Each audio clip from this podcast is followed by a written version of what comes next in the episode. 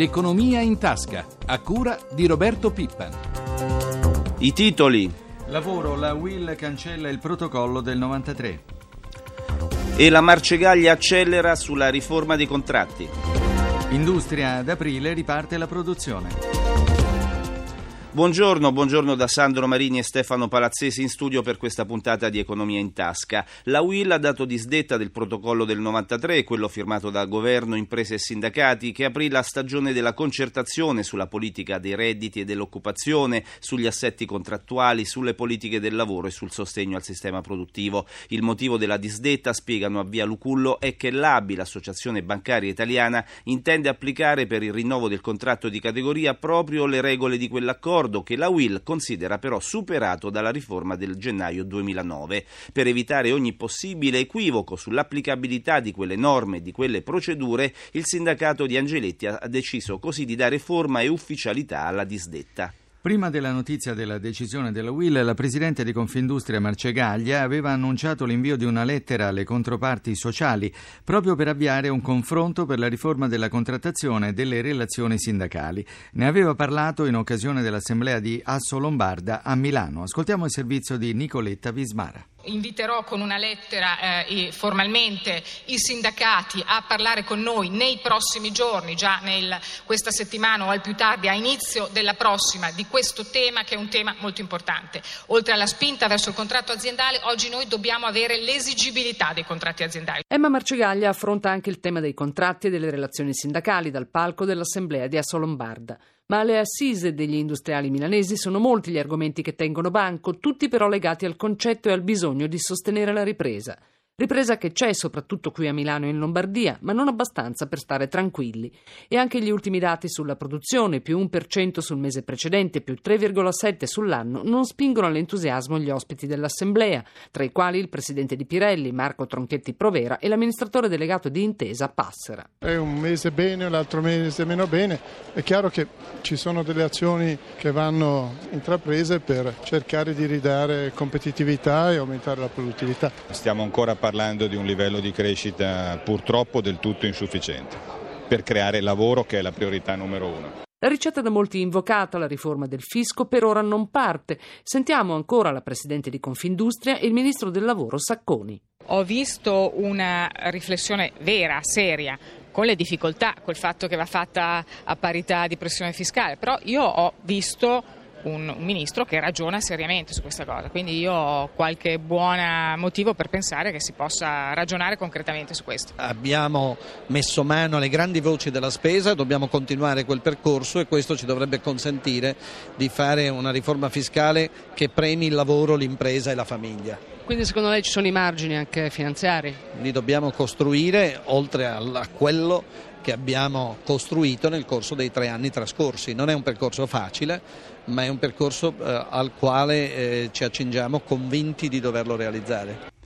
Ma torniamo alla disdetta dell'accordo del 93 decisa dalla Will. Qual è il significato di questa mossa? L'economista Carlo Della Ringa. Da un lato è in relazione al rinnovo del contratto dei bancari, perché le banche eh, vogliono ritornare a un concetto di inflazione programmata, non prevista, come era stato sottoscritto con l'accordo del 2009. Quindi l'inflazione programmata come d'accordo del 93, il famoso accordo sul costo del lavoro. I sindacati naturalmente, soprattutto CISL e Will, vogliono applicare l'accordo l'accordo del 2009 e quindi di qui l'iniziativa di distirre l'accordo del 93, in modo che sia chiaro che i sindacati vogliono applicare l'inflazione prevista e non ritornare a un concetto di inflazione programmata che come sappiamo nel passato molto spesso è stata tenuta molto bassa per indurre a fare contrattazioni che poi si sono rivelate in perdita per il sindacato. Cosa accadrà ora? Certamente una prima osservazione di carattere generale che eh, questo è un ulteriore eh, segno di una divisione dei sindacati, perché prima c'era la CGL da un lato e la CISL e la UIL dall'altro. Adesso la UIL ha preso questa iniziativa, che non so quanto sia condivisa dalla CISL. Ognuno va per suo conto, proprio in un momento in cui paradossalmente sono proprio gli imprenditori che chiedono l'unità sindacale. Cioè loro vogliono sapere chi è il loro interlocutore per fare i contratti, perché se l'interlocutore non è unico si fanno tutti quei contratti separati con tutti quei problemi di contenzioso che stanno nascendo anche a proposito del caso Fiat. Secondo lei è la fine della concertazione della pace sociale? Io voglio sperare che in questo atto ci sia anche, oltre una convinzione da parte della UIL, che è un sindacato importante a livello nazionale, ma sia anche un po' come un segnale da dare anche alla CGL perché si decida a sedere al tavolo contrattuale per trovare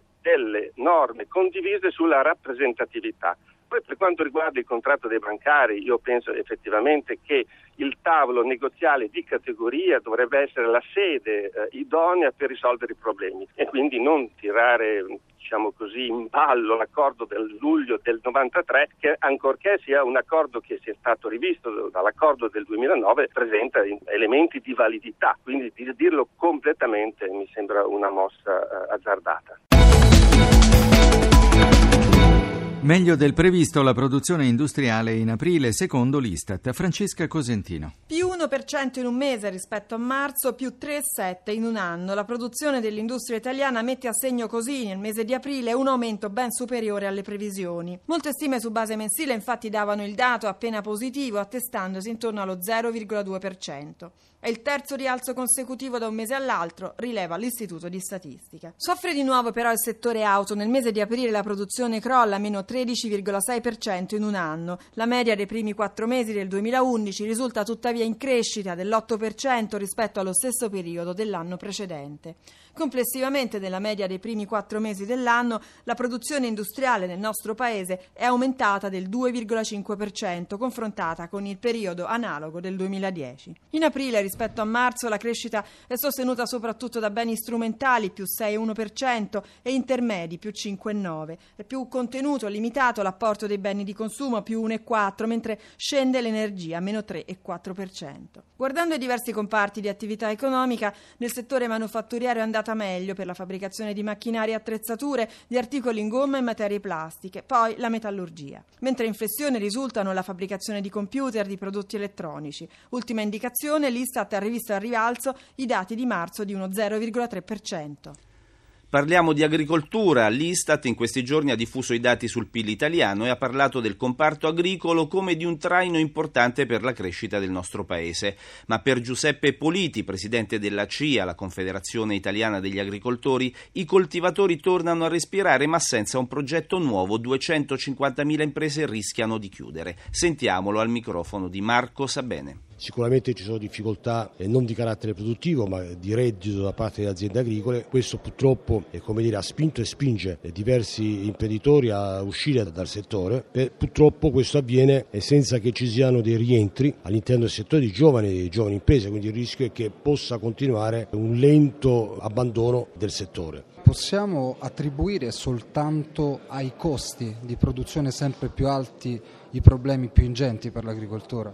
È chiaro che c'è un problema di, in generale di competitività, quindi da una parte bisogna trovare un giusto equilibrio tra costi e ricavi e dall'altra c'è la necessità di valorizzare, tutelando anche i nostri prodotti, sui mercati interni e sui mercati internazionali. Innovazione per rilanciare il settore, ma anche maggiore coinvolgimento delle giovani leve. Problemi che da nord a sud accomunano tutti i produttori agricoli. Roberto Barbero è coltivatore e vicepresidente della CIA di Torino. Noi abbiamo un costo del lavoro che è elevatissimo rispetto ad altri paesi, perché comunque comunque la nostra agricoltura è molto spezzettata a differenza di altri paesi quali Francia, Germania dove hanno grandi estensioni, quindi noi dobbiamo lavorare tantissimo ancora sulla manodopera e i costi sono assolutamente altissimi. Il quadro generale del centro-sud dell'Italia non sembra cambiare, soprattutto dopo l'ultima psicosi da batterio killer che ha messo in ginocchio la produzione di cetrioli, portando alcuni imprenditori agricoli come Mario Maiorana, presidente della CIA di Catanzaro, a proposte bizzarre. Ad un certo momento la vendita è crollata completamente piante. Allo stesso tempo c'è l'esigenza di togliere il prodotto dalle piante perché altrimenti si deteriora proprio completamente la pianta. Quindi questa esigenza porta ad avere del prodotto che è invenduto e che noi abbiamo messo anche a disposizione gratis anche dai diversi distributori. Non l'hanno voluto?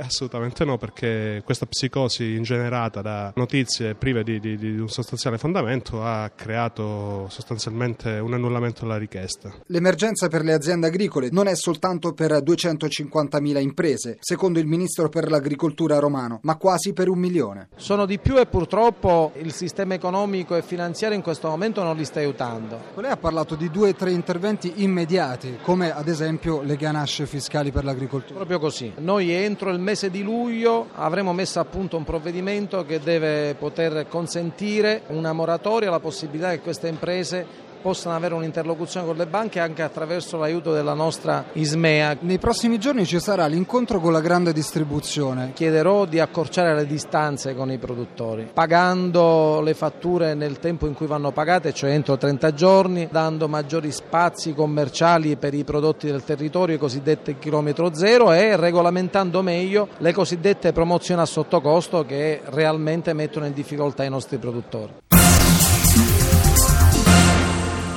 Nella nostra trasmissione abbiamo spesso dato voce ai patronati per il ruolo insostituibile svolto a tutela degli interessi delle centinaia di migliaia di lavoratori, dipendenti e autonomi che sono ad essi iscritti. Come è cambiato questo ruolo e cosa dovranno fare i patronati per rimanere al passo con i tempi? Roberto Pippan lo ha domandato a Ivan Malavasi, presidente dell'EPASA, il patronato degli artigiani della CNA, che in questi giorni ha compiuto i primi 40 anni di vita radicamento straordinario sul territorio, 1500 sedi. Non ci accontentiamo, siamo determinati a migliorare le condizioni del futuro su due strumenti straordinari, che è la formazione e l'innovazione. I patronati saranno sempre più soggetti che possono, assieme alla pubblica amministrazione, rendere più agevole l'informazione, l'accesso al futuro dei giovani e nel lavoro e nella previdenza quanto nell'assistenza. Saremo di fronte a nuove forme di welfare anche territoriali, a fronte del federalismo, a fronte anche dei nuovi contratti. Insomma, io prevedo un futuro importante, ma che si baserà soprattutto su grandi competenze e qualità di consulenza che dovranno fare i cittadini. Cosa avete fatto e cosa state facendo per migliorare la tutela della salute nelle piccole e medie imprese? Abbiamo confrontato le nostre idee anche con eh, il presidente dell'INAIL e devo dire che il riconoscimento di grandi passi fatti in avanti eh, rispetto all'introduzione della legge sulla sicurezza e tutte le norme che le riguardano, pur essendo molto pesanti per le piccole e piccolissime imprese. L'abbiamo raggiunto assieme a questo istituto un importante obiettivo, quello di finalizzare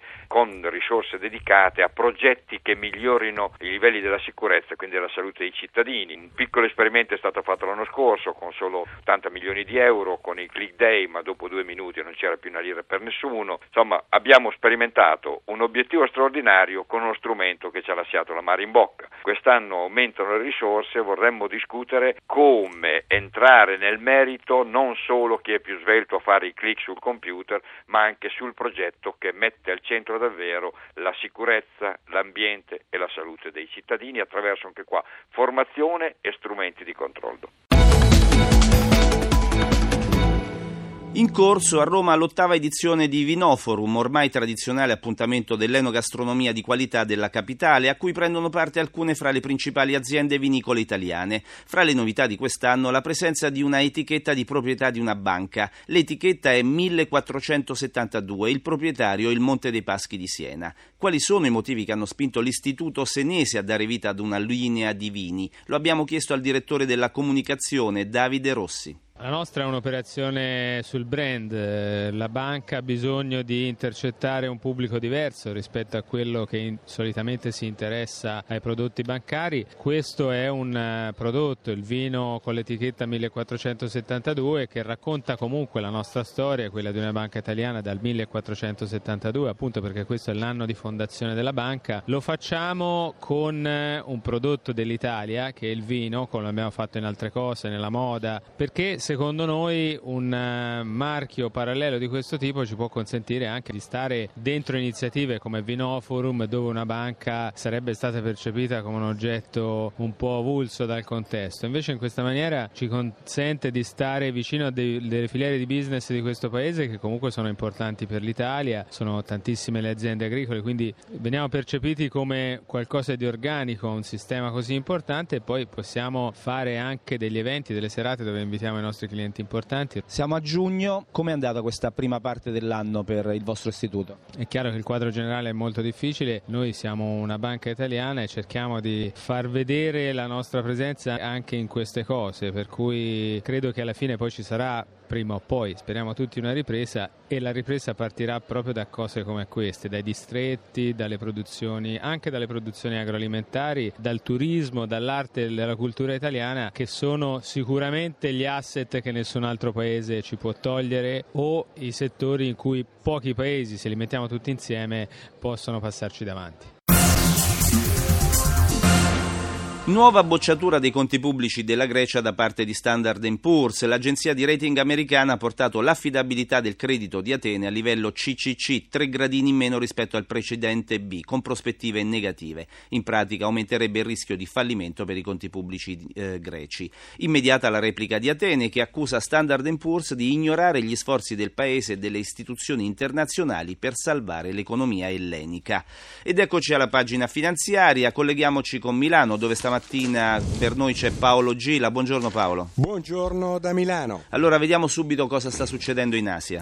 Beh, in Asia l'andamento dei listini è positivo, Tokyo chiude con un progresso dell'1,12%, Hong Kong registra nella seduta antimeridiana un progresso dello 0,30%, progredisce di oltre un punto anche Shanghai. Cosa è successo ieri in Europa e a Wall Street? Beh, le chiusure in Europa e a Wall Street sono state all'insegna della prudenza e della stabilità. A New York il Dow Jones ha registrato più 0,01% in chiusura, il Nasdaq ha ceduto lo 0,15%, in Europa a Milano il Fuzimib a meno 0,18%, tutte positive le altre borse europee ma con guadagni minimi, Londra più 0,13%, Parigi più 0,06%, Francoforte più 0,20%. 2022. Gila, un flash su come ha reagito Piazza Affari all'esito del referendum. Beh, gli investitori e forse anche una mano speculativa hanno premiato i titoli delle società legate alla produzione di energia rinnovabile, cioè al sole, al vento, all'aria, con eh, progressi superiori al 10% per eh, realtà anche se minori come Pramac più 12, Kerself più 14, KR Energy più 15, RG Capital più 14%. Bene ha fatto anche Enel Green Power che ha guadagnato l'1,41%. Grazie Paolo Gila, con te ci fermiamo qui. Per ulteriori informazioni finanziarie vi ricordiamo la nostra rubrica Questione di Borsa in onda subito dopo il GR1 delle 10. Per fare domande al nostro esperto dovete chiamare il numero verde 800 555 941 dalle 8.30 alle 9. L'economia in tasca termina qui. Ringraziamo per la messa in onda il tecnico Massimiliano Savino, Francesca Librandi per l'assistenza al programma e Stefano Palazzesi con me in studio. La linea passa ora al GR1 condotto questa mattina da Carlotta Tedeschi. Da Sandro Marini, grazie per l'ascolto e buon proseguimento di giornata con i programmi di Radio 1 Rai.